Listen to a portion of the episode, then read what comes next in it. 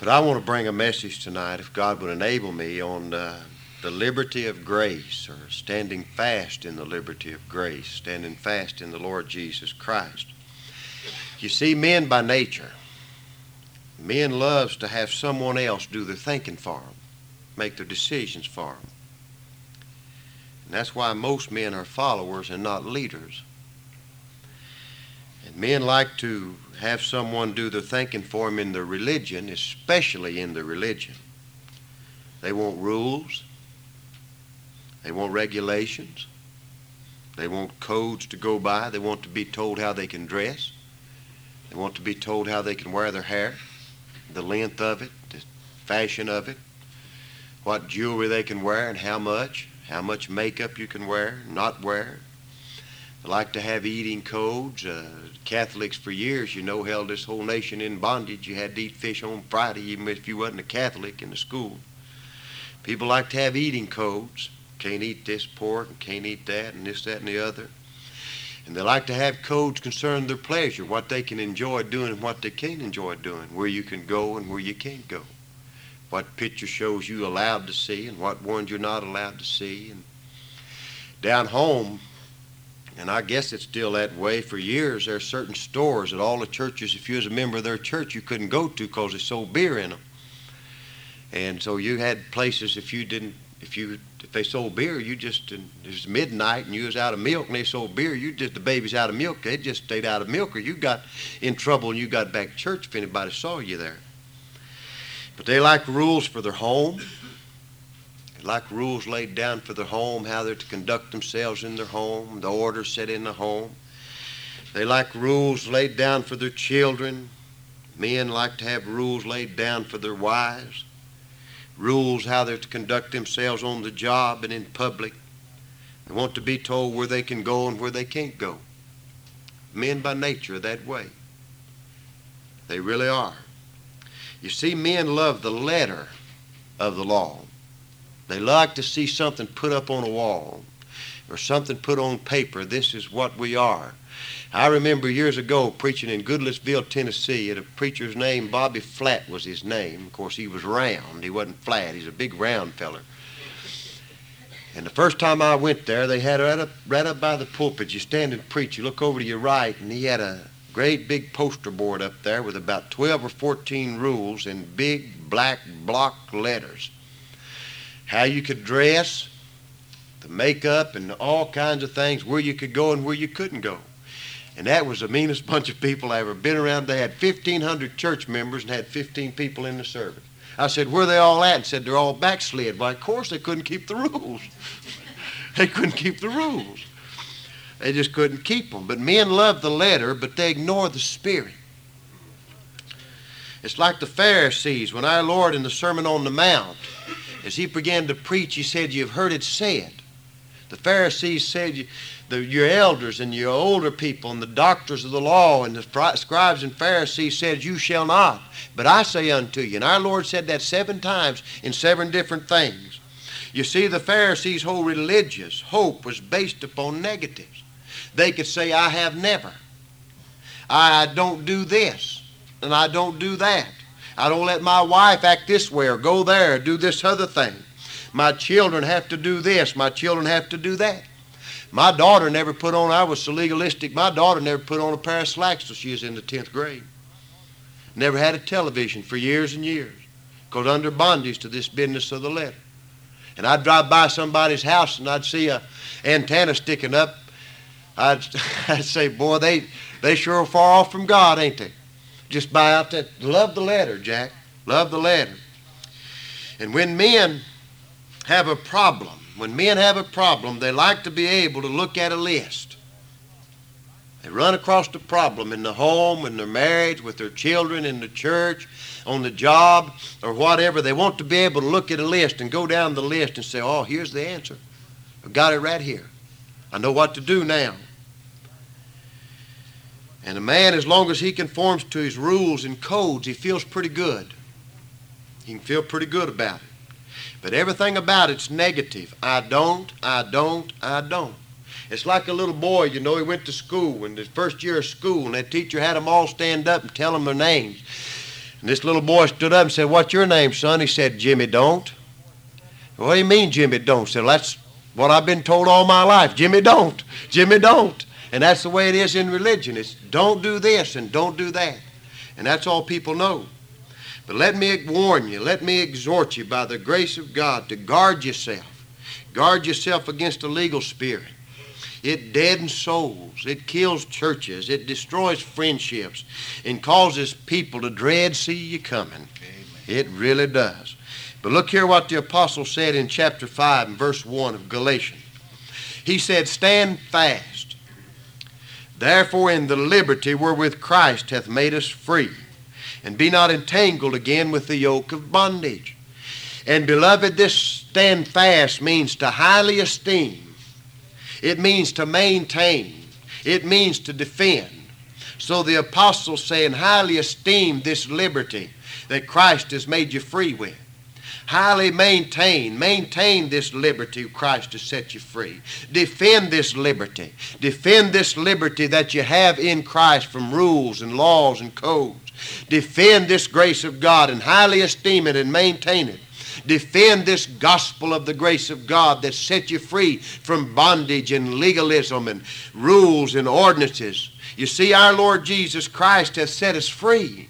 Our Lord says, Know the truth, and the truth will set you free. And whom the Son hath set free, he's free indeed. Not because some preacher told him, because Christ has set him free. And our Lord has set us free from sin. Look with me in Romans 6. He set us free from sin. Men up home, you know, or down home, they say, they say you need to uh, live above sin and crucify yourself daily. I can't, beloved. I've already been crucified with the Lord Jesus Christ. I've done died to sin in the Lord Jesus Christ. And look here, our Lord has set us free from sin. He set us free from the guilt of it. He set us free from its dominion. Sin doesn't reign over a child of God that's been set free by the grace of God and the blood and righteousness of Christ. He's set free from the damning power of it. I mean, sin's not going to damn the child of God. There's therefore now, presently, no condemnation to them that are in Christ Jesus. And if you read that tomorrow, it's going to say there's now no condemnation. And you read that every day of your life, and every time you read it, it's going to say now there's no condemnation. And look here in verse 16. Know ye not that to whom ye yield yourselves servants to obey, his servants are to whom ye do obey. If you obey sin unto death, you're the servant of sin. If you obey obedience, the gospel, and you're obedient of the gospel, you're obedient of the, the message of the grace of God, it's obedience unto righteousness, the imputed righteousness of our Lord Jesus put on our account. And Paul said, But God be thanked that you were the servants of sin, you slaves to sin, sold to sin, but you have obeyed from the heart. The gospel goes to the heart. It don't deal with the letter. It gets past the flesh. It goes even past the mind. It goes to the heart. It goes to where a man's emotions are and his ego and his personality. And you've obeyed from the heart that form of doctrine, the truth, as it is in the Lord Jesus Christ, which was delivered unto you being then made free from what? Sin. S-I-N. Free from it. Free from its guilt, its dominion, and its damning power. And we become the servants of righteousness. And our Lord not only freed us from sin, but He's freed us from the ceremonial law. He's freed us from circumcision. He's freed us from sacrifices and feast days and Sabbath days and rituals and coming to the front. He's freed us from all of that. As Scripture says that our Lord took every carnal ordinance everything that was against us, everything that was contrary to us, He took it out of the way. He nailed it to His cross. He made a show openly over everything that was against us. Every ritual, every rite, every ceremony anything that a person would have to do, any sacrifice that you'd have to offer, or setting aside a holy day. I remember meeting some preachers who were supposed to be grace preachers here a few years ago. And they were at the house and we were in a meeting and they was talking about Holy Week. That, next week or two is going to be Holy Week and they had to do certain things in this Holy Week. And I said, What are you talking about, Holy Week? And it was Easter. And they called it Holy Week. And they were going to feast on certain days and do it out on other days. Now, beloved, I'm not going to do that. I don't see it how it honors God. How could it honor our Lord Jesus Christ to esteem one day above another day? Every day is the Lord's day. And beloved, we've gathered to worship corporately and collectively as the body of Christ on Sundays and Sunday night and Wednesday night and when we have special meetings. But a child of God worships every day. I mean, his heart's a heart of worship. His mind is fixed on his master. We don't have to set aside a day and say, This is a day that I'm going to drop everything else and worship God. If you have to wait till Sunday to worship God, you've done missed it. I mean, our worship's every day. I mean, when I get up, it's the Lord's day. When I go to bed, it's the end of that day. And I give thanks to God for it. And He set us free from ceremonies. And He set us free from the moral law. Now listen to me. Our Lord has set us free, and there, we got to highly esteem this liberty, maintain this liberty, defend this liberty. He set us free from the moral law as a covenant of works. Yes, He has. He set us free from its curse. He set us free from its condemnation. But He's not set us free from obedience to it as is taught by our Lord Himself. Love thy Lord thy God with all your heart and love your neighbors yourself. Instead of now trying to obey the letter of the law, now the law is written in our hearts and in our very spirits. And now, beloved, it's not so much of what we do outwardly. We're worried more about our attitudes and our motives, which God sees, because He set us free from this moral law as a covenant. Look in Romans 10. He set us free from it. I'm not going to go back under it. People can, you know, men, and they preach, you know, that the law is a rule of life for believers. I challenge anybody, anytime, any place to show me anywhere in the scriptures, anywhere in the new covenant, where the law's ever laid down as a rule for a believer to walk by. We have the law, the rule, the law of liberty, the law of love, which is in the Lord Jesus Christ. We have Him as our example. But everywhere in the scriptures it talks about that they that are justified by the, there's no flesh going to be justified by the law in the sight of God. If Christ, if righteousness came by the deeds of the law, if we could establish a righteousness before God by the deeds of the law, then our Lord Jesus Christ's death was in vain. And Paul said, I do not frustrate, I do not make void the grace of God.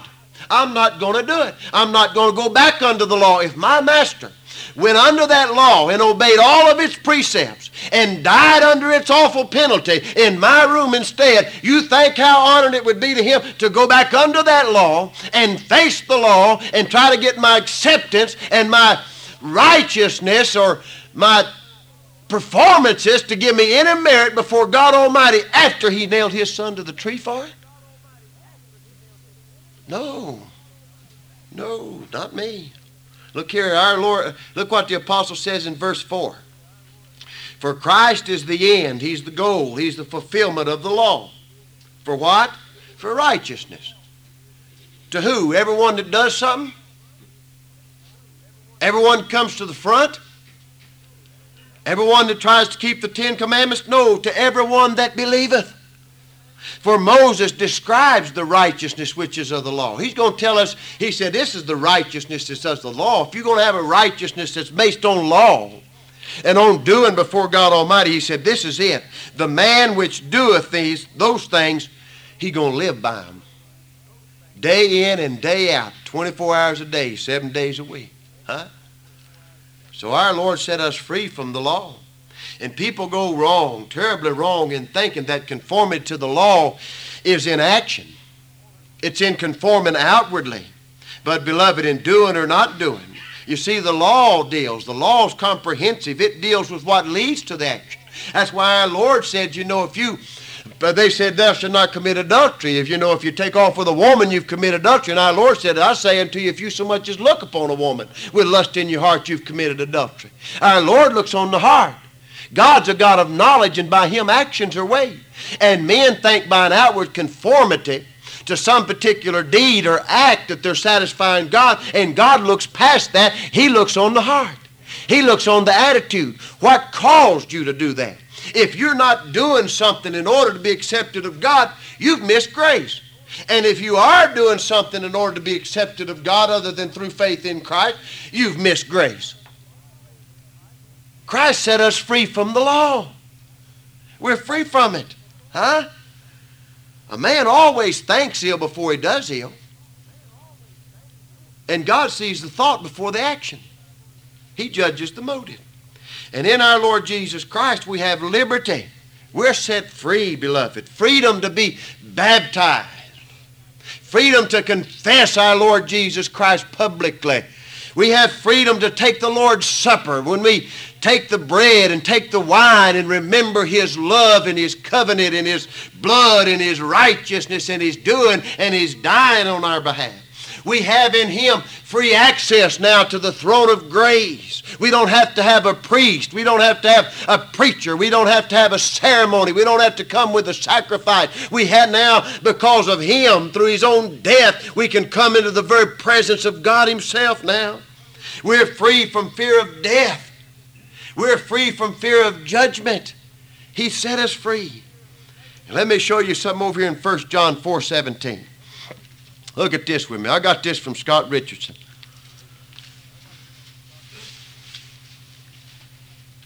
You see, the believer whom the Lord Jesus Christ has set free.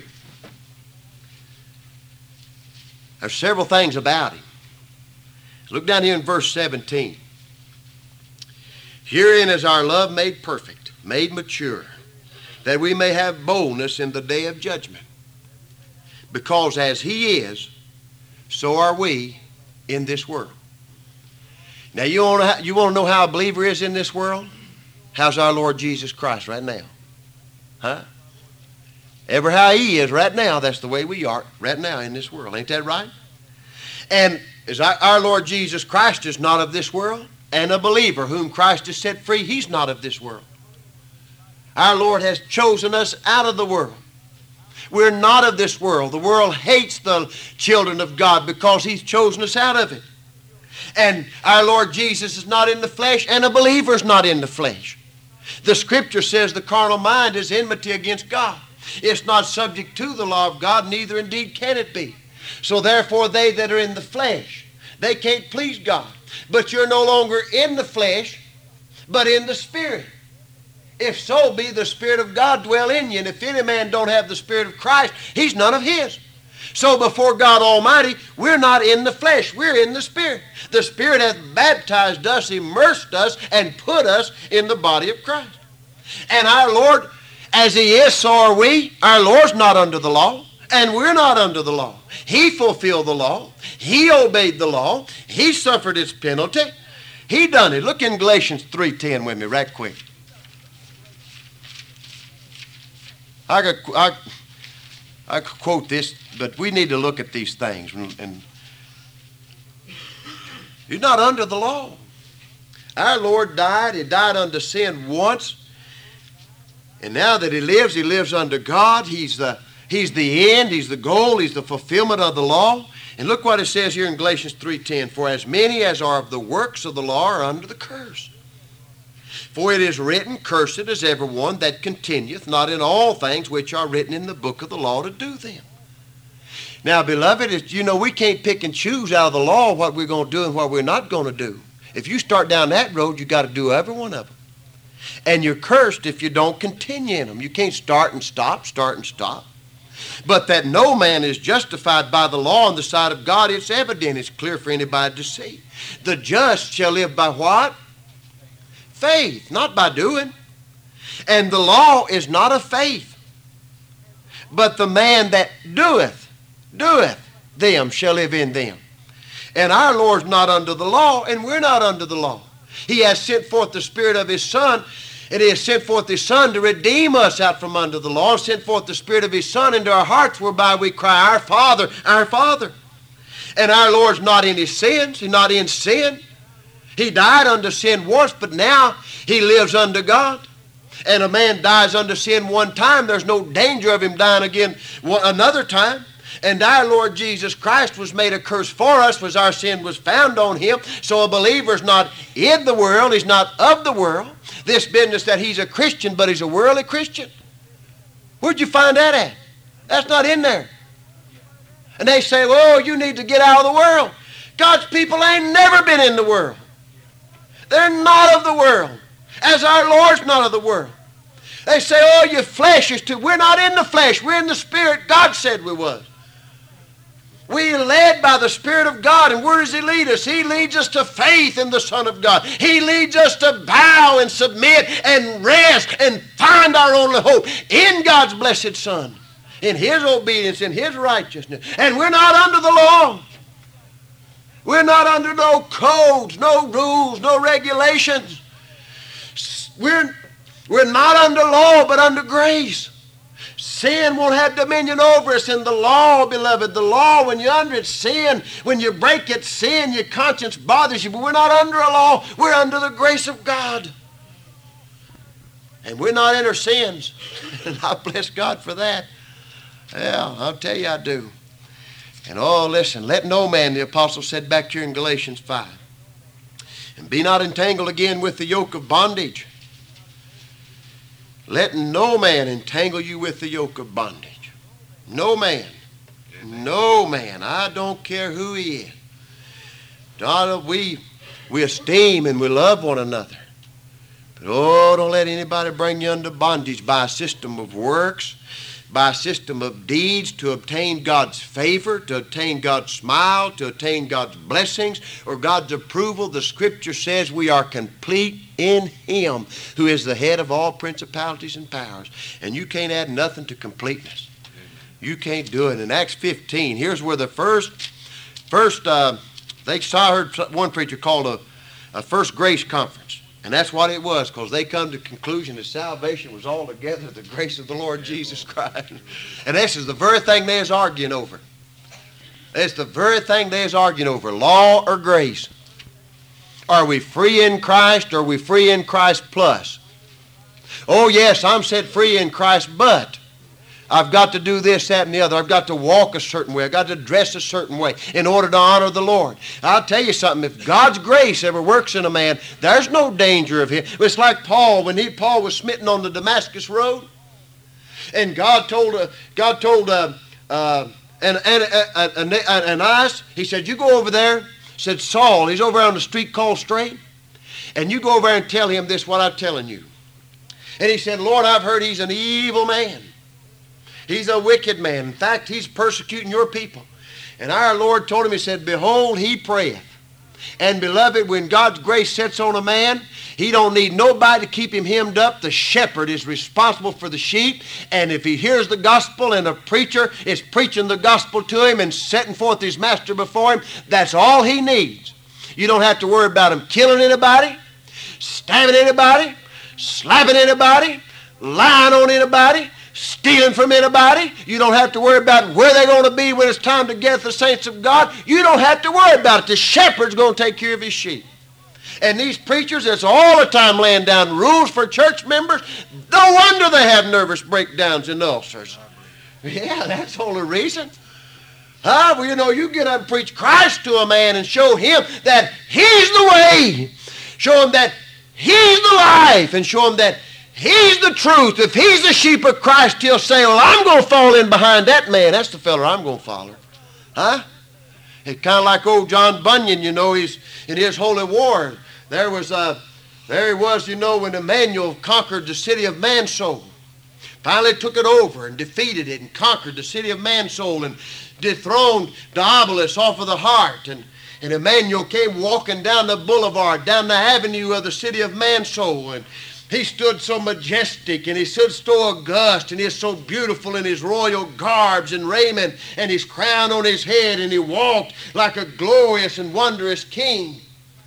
And as the inhabitants of the city of Mansoul saw, saw Emmanuel walking down the street, they saw him and when they walked by, the, some of them jumped out and they stepped behind him and said, he walks so beautiful, I'm going to walk in his steps. I'm going to follow him. And that's the way a believer is. Huh? And we're going to highly esteem and maintain and defend this liberty we have in Christ. Nobody's going to entangle us again. Look in verse 1 of chapter 15.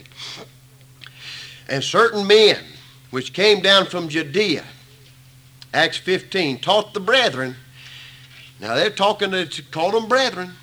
and said, Except you be circumcised, and you could take this circumcision to be anything now. I mean, baptism, church membership.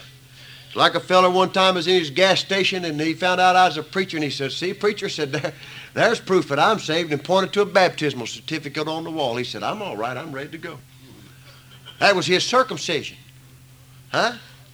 And except you be circumcised after the manner of Moses, you cannot be saved. Whew. Boy. That's you say that don't sound like much. It's a matter of life and death, what it is. It's a matter of life and death. Now look down verse 7. And when there had been much disputing, Peter rose up and said unto them, Men and brethren, you know how that a good while ago God made choice among us that the Gentiles by my mouth should hear the word of the gospel and believe. Not hear the word of the law and the doings of the law, but the word of the gospel. And believe, not do. And God, which knows the hearts, he bore witness to their faith, giving them the Holy Ghost even as he did unto us. And he put no difference between Jew and Gentile,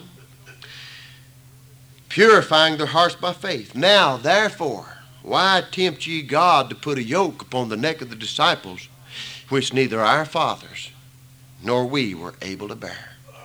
We couldn't bear it then. Why can we bear it now? But watch this. But we believe. We believe that through the grace of the Lord Jesus Christ, we're going to have to be saved like them Gentiles are. Through the grace of the Lord Jesus Christ. And oh, beloved, listen. Don't let anybody entangle you again. Look back over here in Galatians 2. Galatians 2, or 5, not 2, but chapter 5 and verse 2. And he says, Behold, I, Paul, say unto you that if you be circumcised, Christ shall profit you nothing. Just profit you nothing. And beloved, salvation is all of the Lord Jesus Christ, or him and his work will profit us nothing. Now, boy, you think of what a statement to make. Salvation's altogether of him and his grace, or his work will profit us nothing. His obedience will profit us nothing. His righteousness, his doing, his dying was to satisfy Almighty God. That was the first and primary purpose of our Lord's coming was to satisfy God. God had to do something for himself in order to be able to do something for us. And that work in which our Lord satisfied his blessed Father, satisfied the justice and holiness and righteousness of God. If we seek to be circumcised or had anything to the work of Christ, then the satisfaction he rendered his Father will profit us nothing. Amen. Absolutely nothing. And that soul, now listen to me, that soul who has cast itself entirely on the Lord Jesus Christ for its salvation and its acceptance with God, when it's questioned or when, it, when it's examined, it does not run to any deed, a baptism, a prayer, or an experience, or any merit, or any works, or any decision when it's examined. It's like in a message when a preacher is preaching a message and it and it's very narrow. And it and it hems you up and you and the, and the gospel comes in power to you. And you begin to wonder, well, do I know the Lord? Do you run to a decision you made? Do you run to the time you were baptized? Do you run to a specific experience or prayer or a decision? No, that believer who has rested his soul on Christ alone, when he's examined, when he's hemmed up in a corner, all he just throws his arms up and said, Christ alone. On Christ the solid rock I stand. All other ground is sinking sand. And if you have to run to a particular experience or deed or some merit in yourself, we've missed it. I mean, when we're examined, we run to Christ. We claim Him to be our all in all. Huh? That's the only plea before a holy God and a guilty conscience. I know whom I believe. And I'm persuaded that he's able to keep that that I've committed unto him against that day. And Paul said here in verse 3, he's going to reiterate it. He's going to say it again. For I testify again to every man that is circumcised, every man that's doing something to clean up his flesh, to clean up his act, to make himself acceptable to God. He's a debtor to do the whole law. He's a debtor to do the whole shooting match. Got to live in it.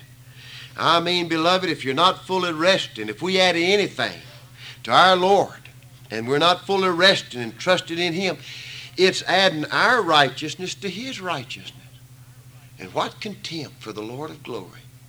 What awful contempt that you think that His righteousness would need some act of ours to be added to it to make it acceptable. That you know, we take, there's His blood and there's His righteousness, we throw in our faith. It's here in a bucket.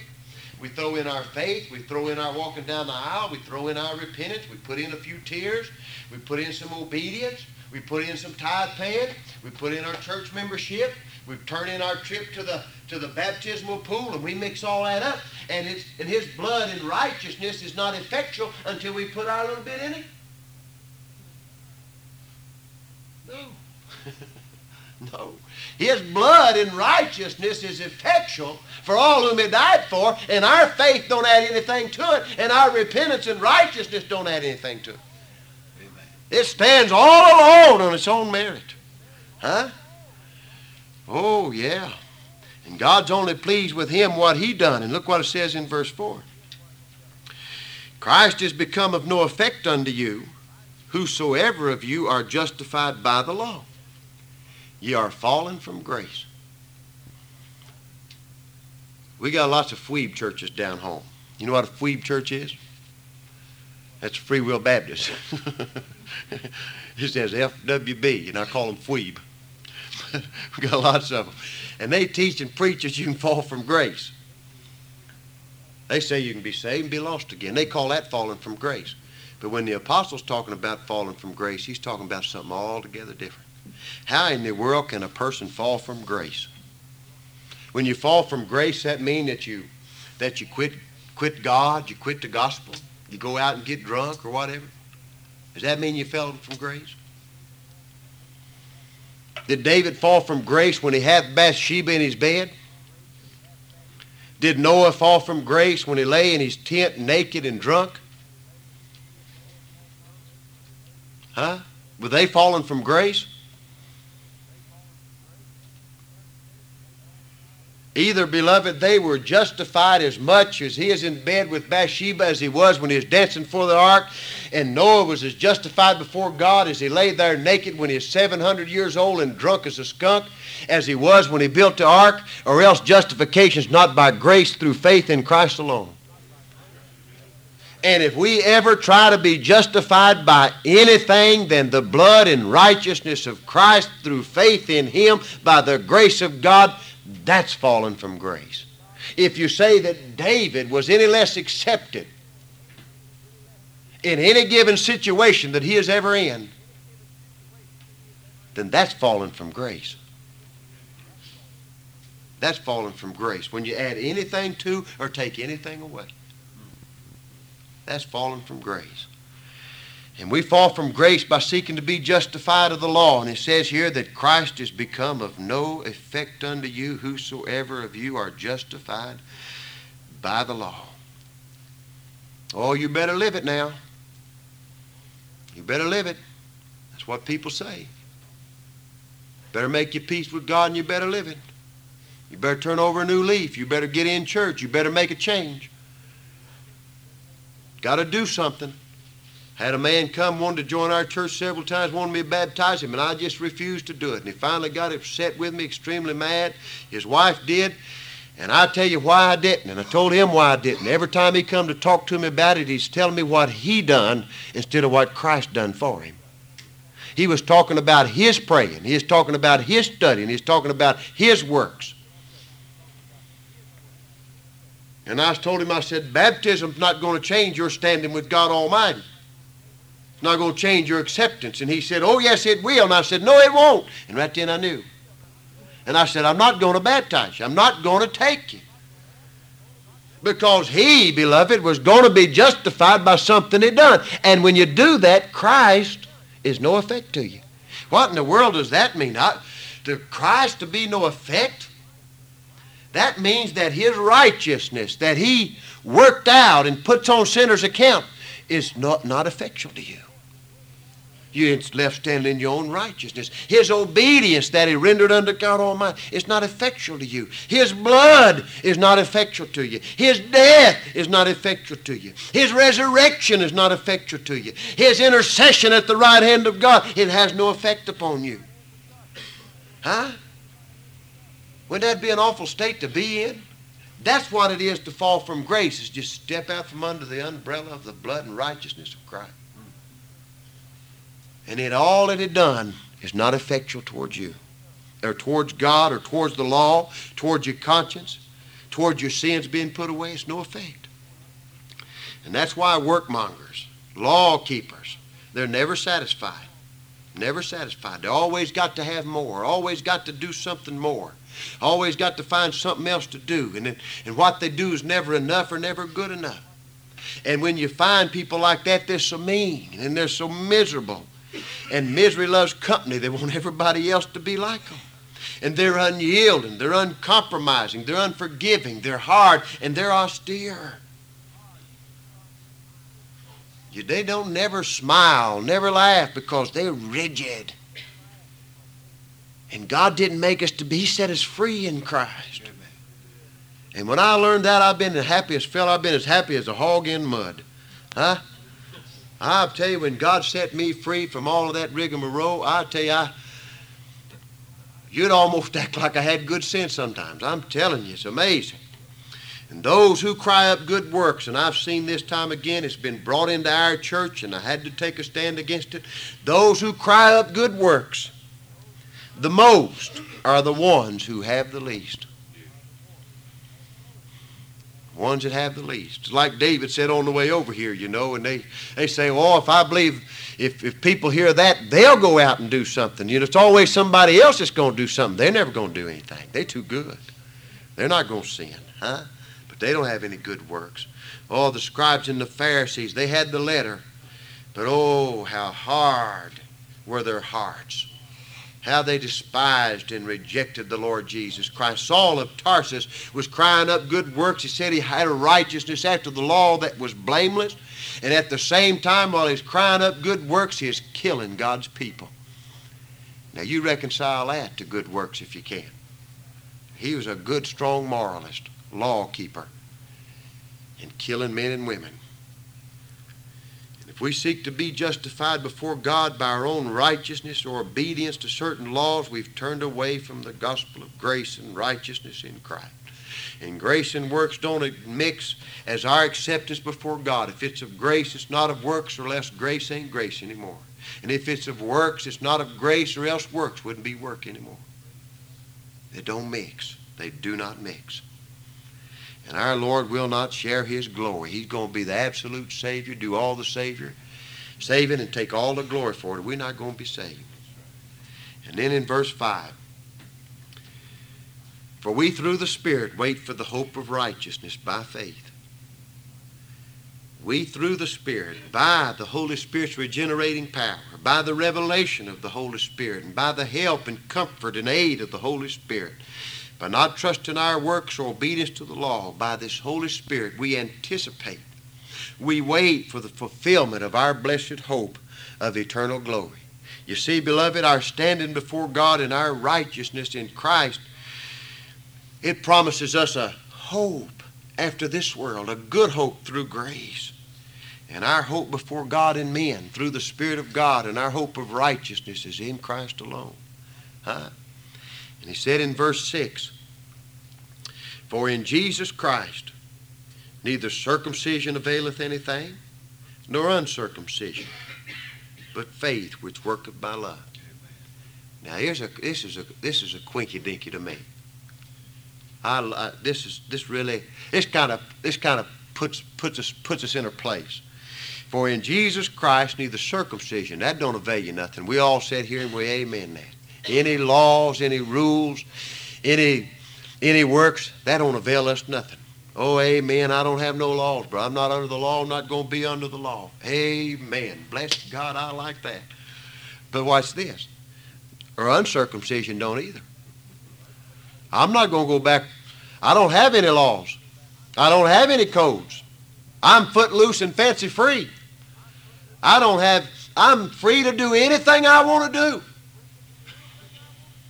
I can use my liberty to do anything.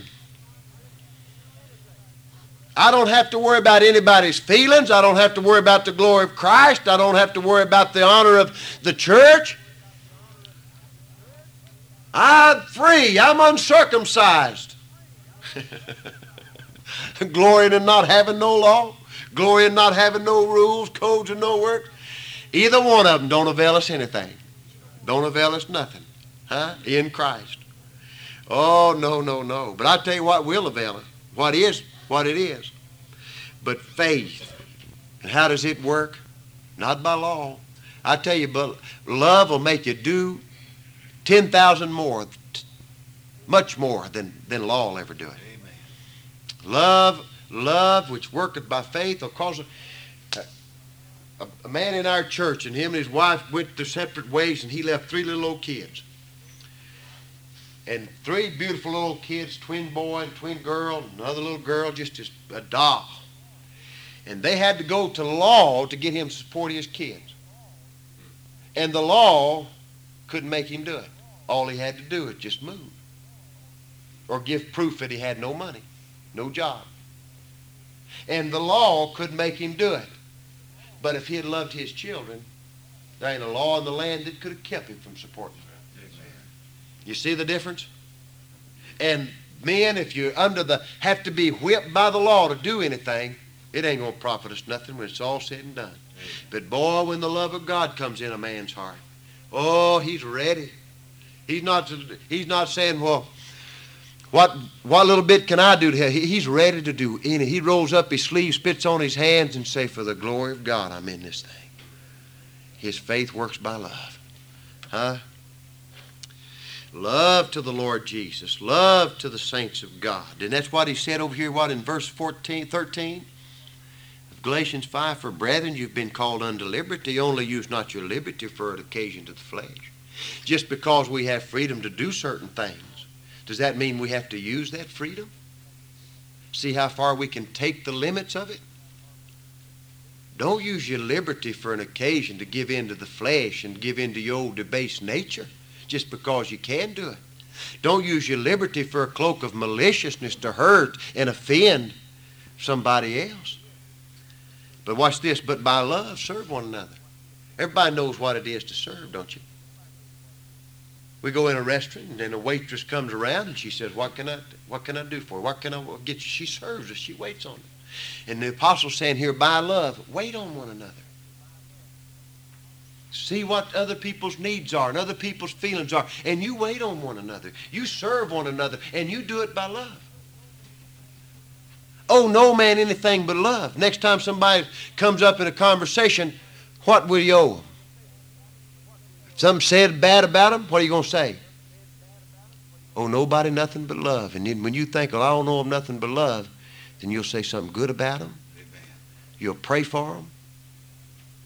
What I owe him. What, what am I in debt to you? I'm in debt to love you. Huh? And then I'm going to quit with this right here quickly in verse 7. You did run well. Who did hinder you that you should not obey the truth? You started out well, the apostle says. You run well. You came to the Lord as a helpless sinner. All you needed, you found in Him. You claim to love the gospel of the grace of God. You're zealous for it. You, what in the world? Who did hinder you? Who turned you back to the law? Who turned you to another gospel? Who hath bewitched you, O Galatians, he said. Have you begun in the Spirit? By the Spirit are you now going to be made perfect by the flesh? Huh? And then it says in verse 8, I know this much this persuasion didn't come of him that called you. God didn't turn you back. No, this persuasion is not of God to go back to the law. He calls by grace to grace. He calls from law to Christ. And it wasn't the Lord Jesus Christ because he fulfilled the law in your stead and set you free from it. It's not the Holy Spirit that persuades you. He reveals Christ and the gospel. He takes the things of Christ and shows them unto it. It wasn't an apostle or a true preacher, because they alone preach the gospel of the grace of God. I know who it was. It's the devil, it's Satan and his messengers of human righteousness. They're deceitful workers, false, false apostles, and it ain't no marvel. For Satan himself is transformed into an angel of light. It's no great thing that he transforms his ministers into ministers of righteousness, whose end shall be according to their works. And your own heart turns you back in your ignorance of God and his righteousness. And then he said in verse 9, a little leaven leavens the whole lump. People tell us you don't need to be so dogmatic or get so upset. We still hold the grace. We're just not embracing, we're not embracing the whole law, just circumcision. We're not embracing the whole law, just a ceremony here. We're not embracing the whole law, just a Sabbath day there. And the apostle says just a little leaven, a little error, a little evil, especially in regard to the work of the Lord Jesus Christ, will pervert, will mislead the whole church. And it has to be stamped out immediately. Has to be. A little leaven leavens the whole lump. Stand fast. Stand fast. I mean, don't budge.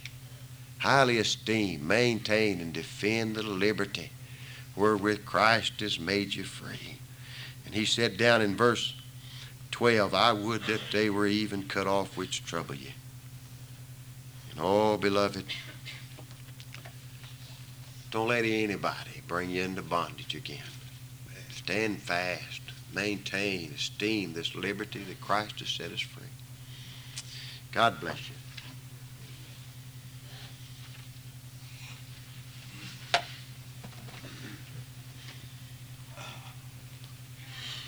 Now, I want all of our people to remember, the ones who are members here, you remember that if you haven't tithed today yet, you need to do that because our discipline committee meets next Wednesday evening.